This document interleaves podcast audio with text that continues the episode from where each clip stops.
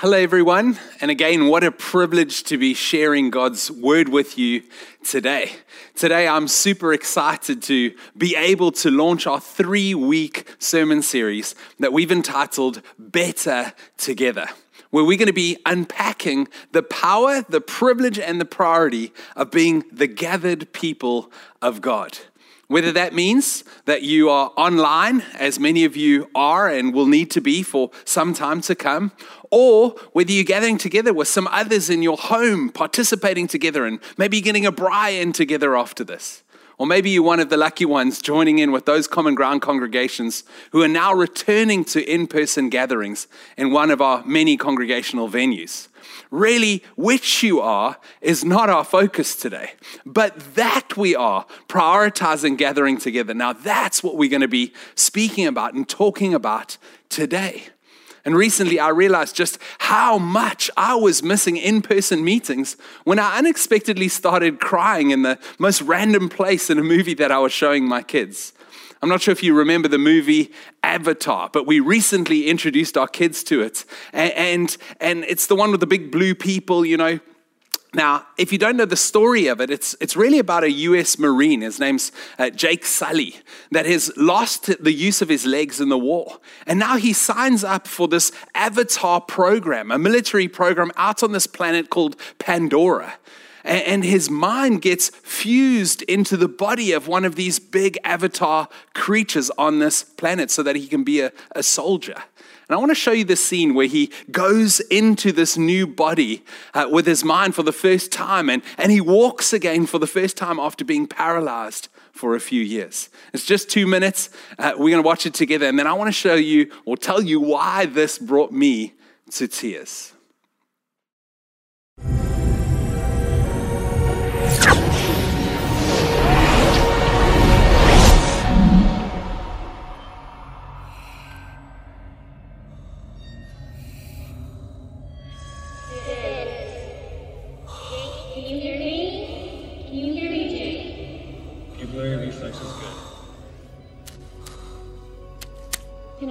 Response normal. How you feeling, Jake?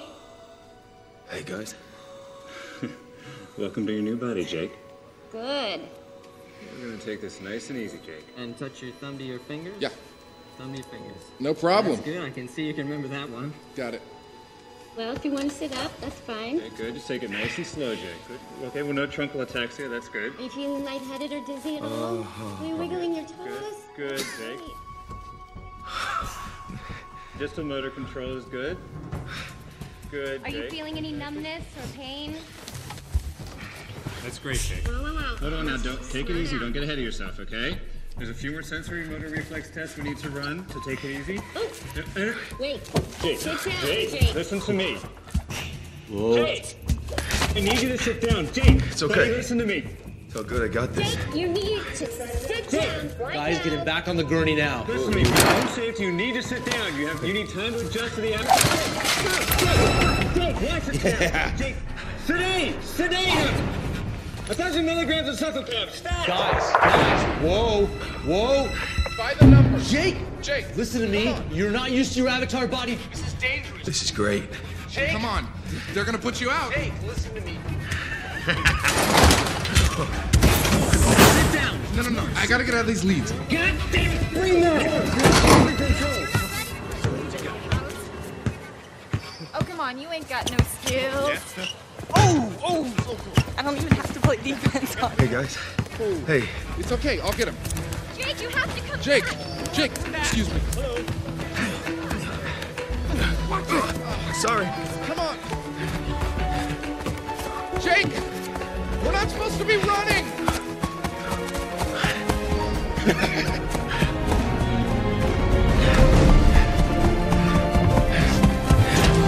Oh, jeez. Sorry. Watch it.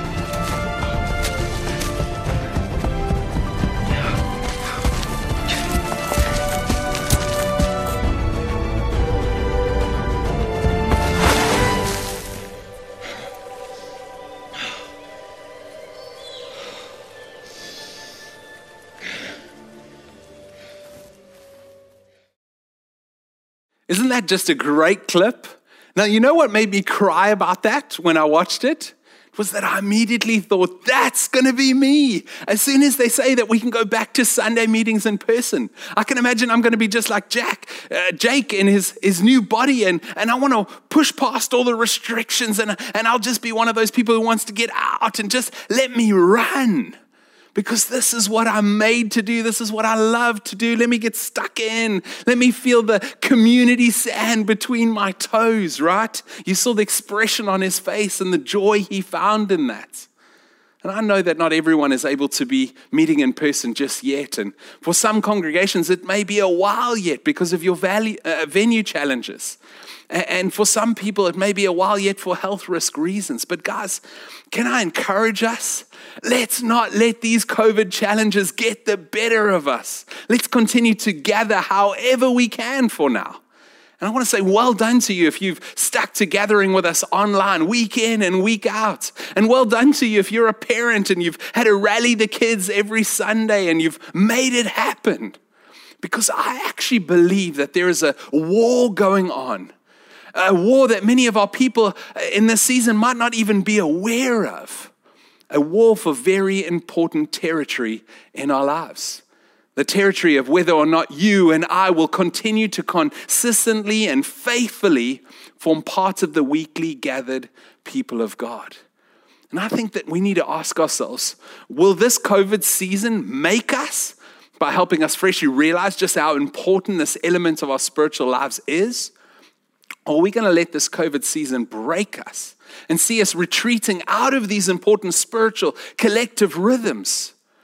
Recently, PJ, who leads the Advance movement of churches that we're a part of, he was chatting to some of us leaders, and he said that he believes that this COVID season is something of a God given kryptonite that has pushed churchgoers into a place of decision about whether they will stand and fight for being God's gathered people or whether they're going to give in to the three big traps of our world today. He mentioned consumerism, individualism, and hedonism. Those are all big words for just saying my appetites on my terms for my pleasure. And he went on to actually tell us of a prophetic dream that someone had in their church that I clearly think is actually for the church globally, including ours. And the picture this person had, the prophetic dream they had, was of a, of a couple on a dance floor. And they were dancing so nicely to this beautiful, slow, lovely song. And you could see that they were enjoying themselves. But then the DJ changed the song. And the couple stopped dancing and they started talking to each other. And you could clearly see that they were deciding in that moment whether they would leave the dance floor or would they change the way that they were dancing.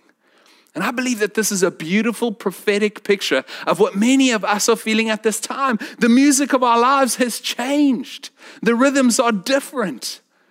But what does that mean for us? Will we give on, give up on what we've been doing regularly and faithfully? Will we press through? Will we adapt? Will we change? Will we keep dancing? Common Ground Church, I want to say, let's keep dancing because I really believe that this is worth fighting for and that this call to being God's gathered people must be stronger than any other Sunday options we might find ourselves having. And I believe that this call to being God's gathered people must be stronger than just giving into our Sunday feelings of laziness or, or leisure. And I believe that this call to being God's gathered people must be stronger than just saying, hey, online isn't really working for me anymore. This privilege, this powerful moment, this priority of being God's people, his gathered people, must be stronger than any of that. John Mark Comer says, Discipleship must be stronger than cultural formation. Loyalty to Christ must be stronger than compromise and comfort. And we, what we are doing as the people of God, must be stronger than the new cultural onslaught of our time and even the complexities of this COVID season. This must be stronger than all of that. Let's not just slide off the dance floor of spiritual community, right? It's way too special, and it's way too important for our spiritual flourishing. It's why people in rural Africa are willing to walk for hours to join the, their church on Sunday. It's why people in the underground church in China are willing to risk imprisonment and hefty fines. It's why people in, in so many persecuted countries around the world risk their very own lives to come together as God's people. It's what God's people have always done and what they will always do because we are first fruits people as the people of God. We give God our first and our best. We give him the first of our day, the start of our day, to personally putting him first in our, in our lives, in our quiet times. We give him the first percentage of our money to build his kingdom and, and not ours. We give him the start of our week by gathering together collectively, enjoying his presence and adding our voices to the collective choir of Christians all around the world worshiping King Jesus together. And we sit under the teaching of His Word and we allow it to firstly and foremostly shape our lives and form us. And we start our weeks by getting refueled and re envisioned as the people of God so that we can go out into the world and, and live as He would have us live. Because we don't want to be those that Hebrews 10, verse 25, calls us not to be those who neglect meeting together, do we? So, this is what we're going to be looking at over these next three weeks. And I'm not sure about you. I'm not sure if you can remember uh, at the beginning of the year, we started speaking about this a key verse that informs what it means to be an apprentice of Jesus and to practice the way of Jesus, Matthew 4, verse 19, where Jesus calls his disciples to himself and he says, This, follow me, and I will make you fishers of men. And in that verse is found three foundational tenets of our, dis- our, our, discipleship. Firstly, follow me. That speaks of his desire for us to be with him and enjoy him in his presence. Secondly, I will make you. That speaks of how he wants to make us into his likeness. That's spiritual formation. And then, thirdly, fishers of men. That's how he would send us out with his agenda into the world. That's all about mission.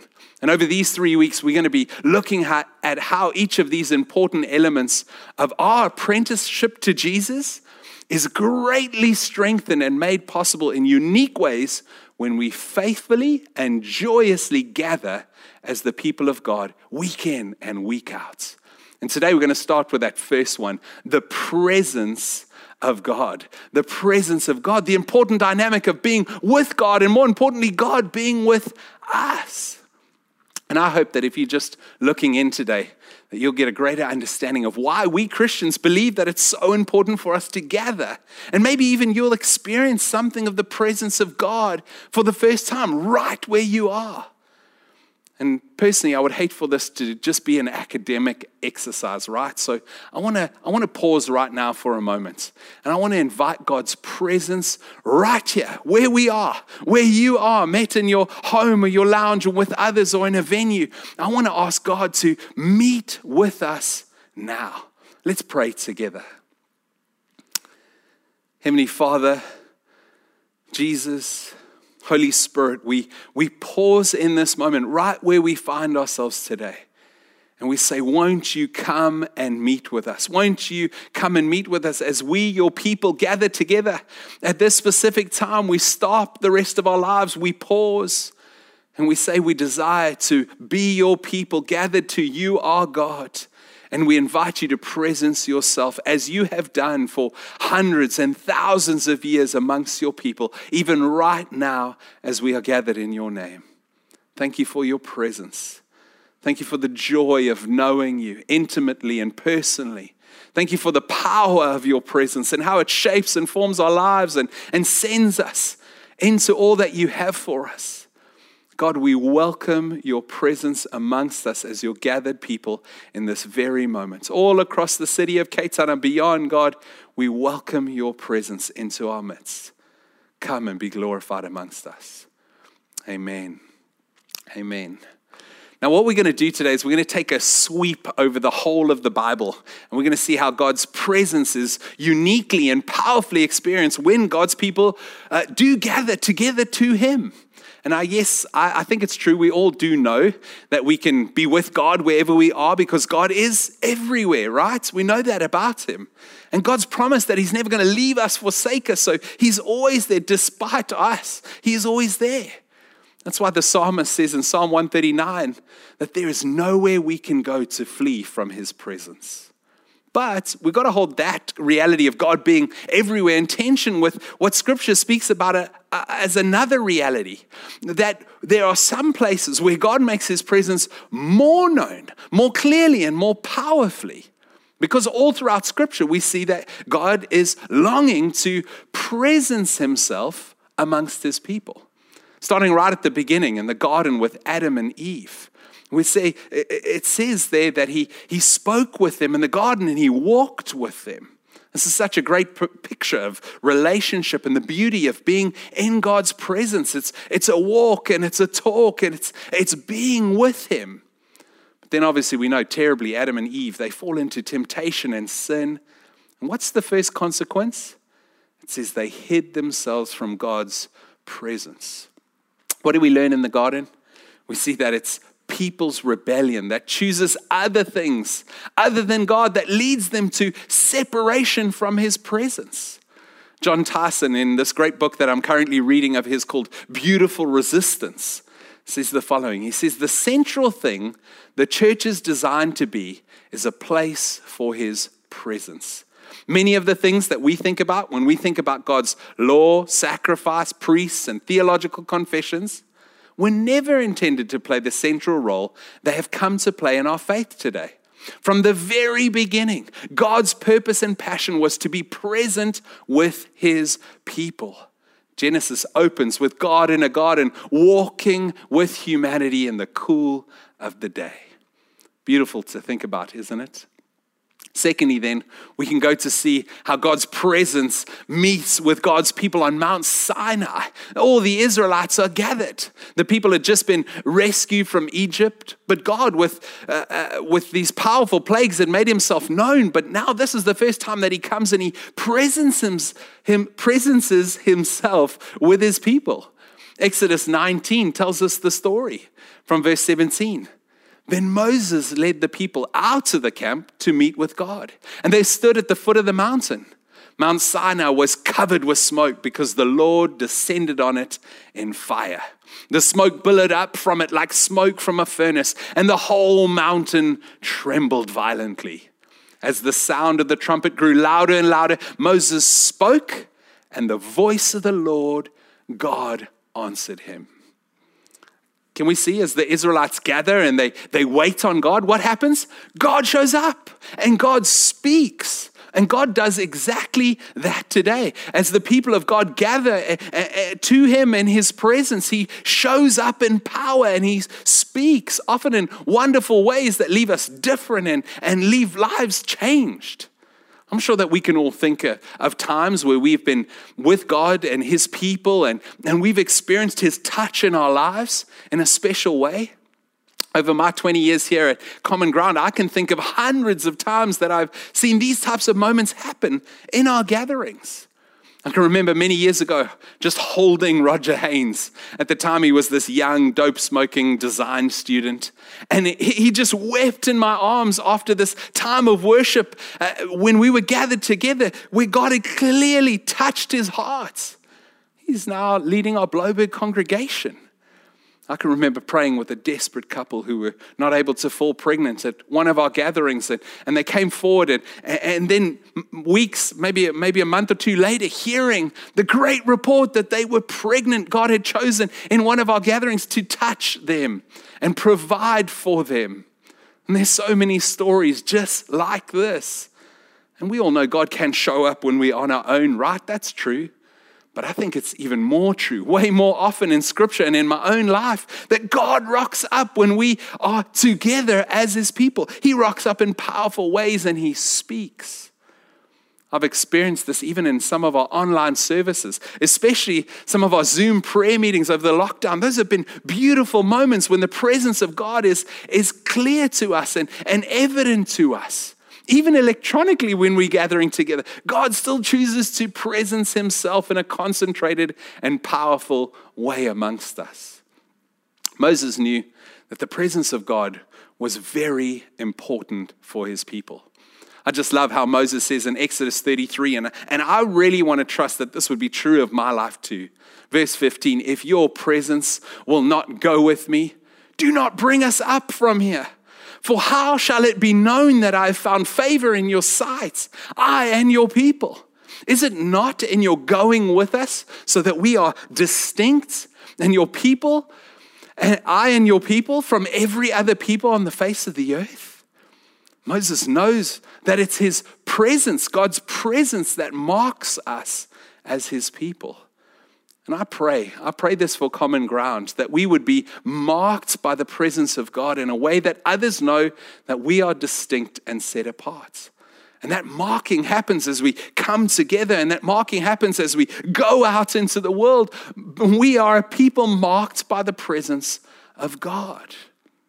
As we keep moving through scripture, then, we can see God's presence next shows up powerfully and wonderfully in the tabernacle, also known as the tent of meeting. God is no longer just kind of sporadically coming down on the mountain for a short moment. No, God has now made a chosen dwelling place to be amongst his people. And we see in Numbers 11 what happens where, where God chooses to presence himself. The pastoral leadership burden uh, of all the people has become too heavy for Moses. So in verse 16, God says to Moses, Gather for me 70 men of the elders of Israel whom you know to be the elders of the people, and officers over them, and bring them to the tent of meeting, and let them take their stand there with you. And I will come down and I and talk with you there. And I will take some of the spirit that is on you and I will put it on them. And they shall bear the burden of the people with you, so that you do not bear it yourself alone. Moses does as he's told, right? And what do we see? We see the spirit that rests on him coming to rest on them. And they all start to prophesy. And it's still the same today. As we gather together, we see God meet with us and speak to us and empower us as his people. Leadership gifts are recognized, empowered, and, and, and distributed by the Spirit. And on this point, I think it's so important for us to realize that all the verses about prophecy and the public spirit empowerment moments and ministry, all of those things in the New Testament only have their context within the gathering of the church, life groups, Sundays, prayer meetings. That's the playing field for these things to be operational and outworked. That's where the action happens. And these gifts get the opportunity to be displayed. And to be honest, over this lockdown period, this is one of the things that I personally have missed the most spiritual gifts and the priesthood of all believers, where others are able to contribute and add in, being at work in our midst. And as many of our congregations are starting to go back to in person gatherings, I think we need to make sure that we make more room for spiritual gifts to be at work in our gatherings. Maybe to be more at work within your life group, even if you're still meeting online with life group, maybe the opportunity for those gifts to be more displayed, prioritized, and given room to operate. You don't have to wait. You don't have to wait. There's so much room for this already. Because when God's people gather, the Spirit empowers ministry and ministers.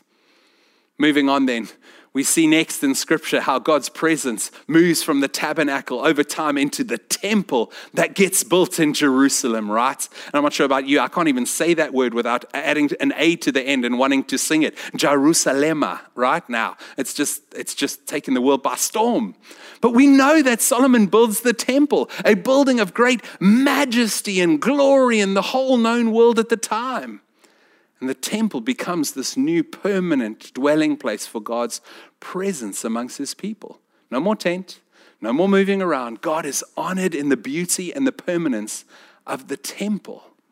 And God's people were delighted to be going together to gather to God in the temple.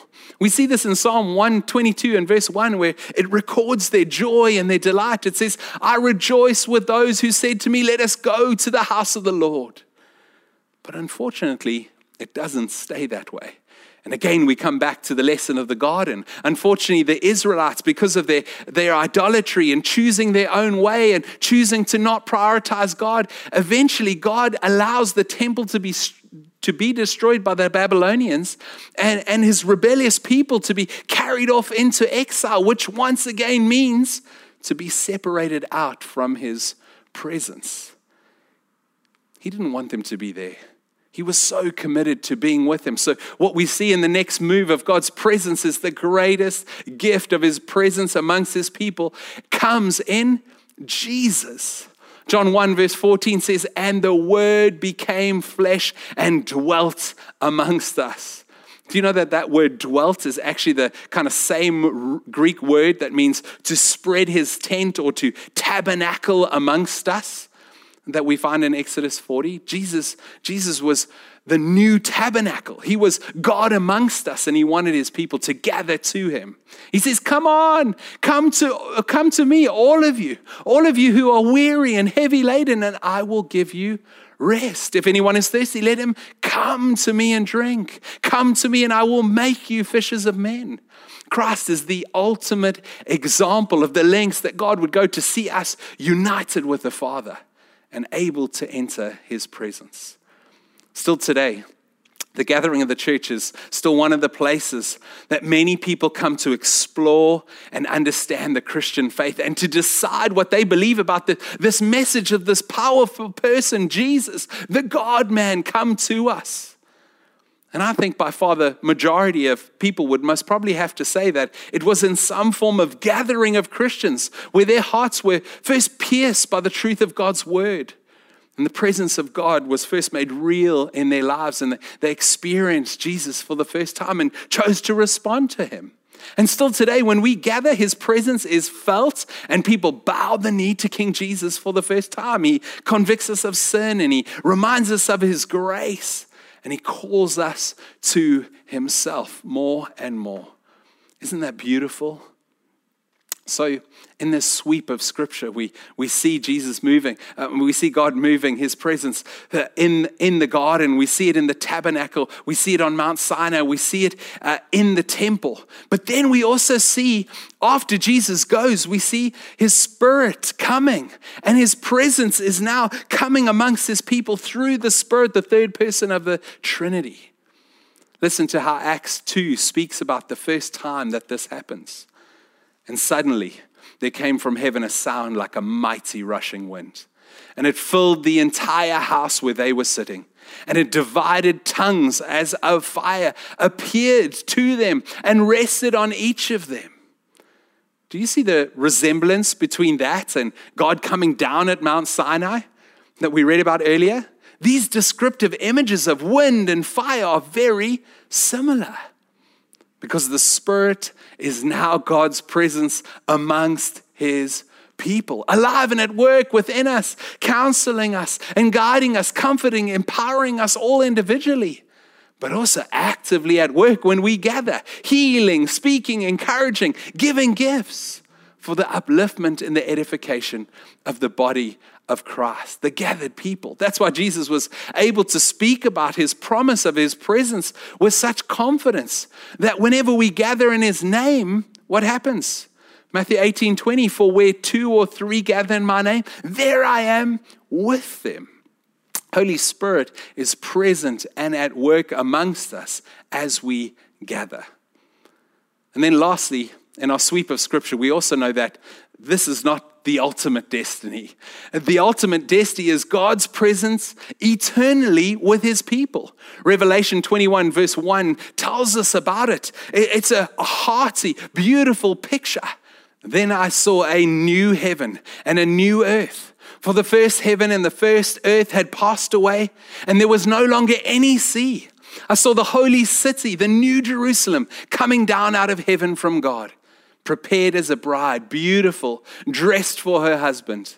And I heard a loud voice from the throne saying, Look, God's dwelling place is now among the people, and he will dwell with them. They will be his people, and God himself will be with them and be their God.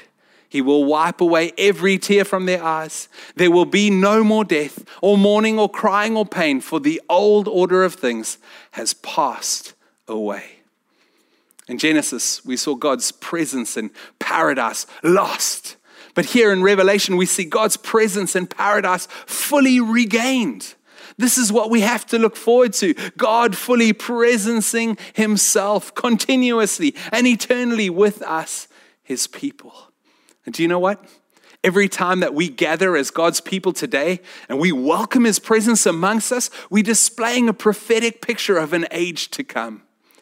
So I hope that we can see that from the Garden of Eden to Mount Sinai to the tabernacle to the temple to Jesus himself and the coming of the Holy Spirit, all the way through to how things will be one day and forever. It's clear that God longs to presence himself among his gathered people. He longs for us to worship him. He longs for us to experience the joy of enjoying him he longs for uh, us to know that He is our God and for us to know that we are His people. And He presences Himself amongst us most powerfully when we gather in His name. This is what we can see from Scripture. And I believe that if we want to take him seriously and, and, if we want to participate in what he is doing, then that should mean that we should do everything we can in all of our lives to prioritize these important moments together. On Sunday, all together online or in person or in life groups or in homes, daily in our families and in our personal lives. I love the way Jon Tyson puts it when he says this. He says, Every time we gather as the church on a Sunday, we are making a public statement to the world around us that we can't be bought. That this is not up for grabs in my life. This is who I am. I'm a I am part of the people of God, and this is what we do. We gather as the people of God. And I recognize today that I'm preaching to the choir here, right? You've gathered, well done, and let's keep at it. But I wonder who in your community circles could you be calling back into community, calling back into gathering? In whatever form and way you gathering. Recently, we called some of our friends personally that we knew weren't doing the online thing so much, and maybe in a sense had drifted away a bit. And we said, "Hey, come over, let's do church online together, and let's bry." And we had a rich time together of just being together. And they actually said at the end of the time together that they had been missing this element, and they realized that they'd been missing out. Who's God laying on your heart to do with that today? And once you invite them, once you reach out to them, God, through Scripture, has again and again showed us that He desires to be with us, His gathered people. May we evidence again and again, Sunday after Sunday, our desire to be the gathered people that He can be among. Let's pray together. Heavenly Father, as we've spoken about these matters, we recognize that there are so many competing agendas and so many competing voices. God, we recognize that that is true in all of our lives. We recognize that there's a mountain calling our name, there's a beautiful city that we can play in. We recognize, God, that family, such a beautiful and, and, brilliant value that you've called us to, God. Uh, that value, that, that, that family wants to be prioritized. And, and Sunday can feel like a good day for that. But I ask, God, that you would give us a greater understanding of why gathering as your church is so important for us. God, that we may be your people, that we may be formed into your likeness, that we may be those who are about your business primarily. God, won't you cause this to be a big rock that we place first in our lives? May we be a first fruits people and give you the first of our week and the first of our day and the first of our money. May we be a people who participate as the church throughout the ages has done, as your gathered people, called together to worship you and to sit under the teaching of your word, called to be community, to need each other in, in, in our lives. God, I pray that this would be a fresh revelation by your Spirit to everyone that is listening and even to those who are not. God, won't you call us together as your people that we may honor you and live for you and be about your business? We pray this in your beautiful name. Amen. Amen. Bless you guys. Cheers.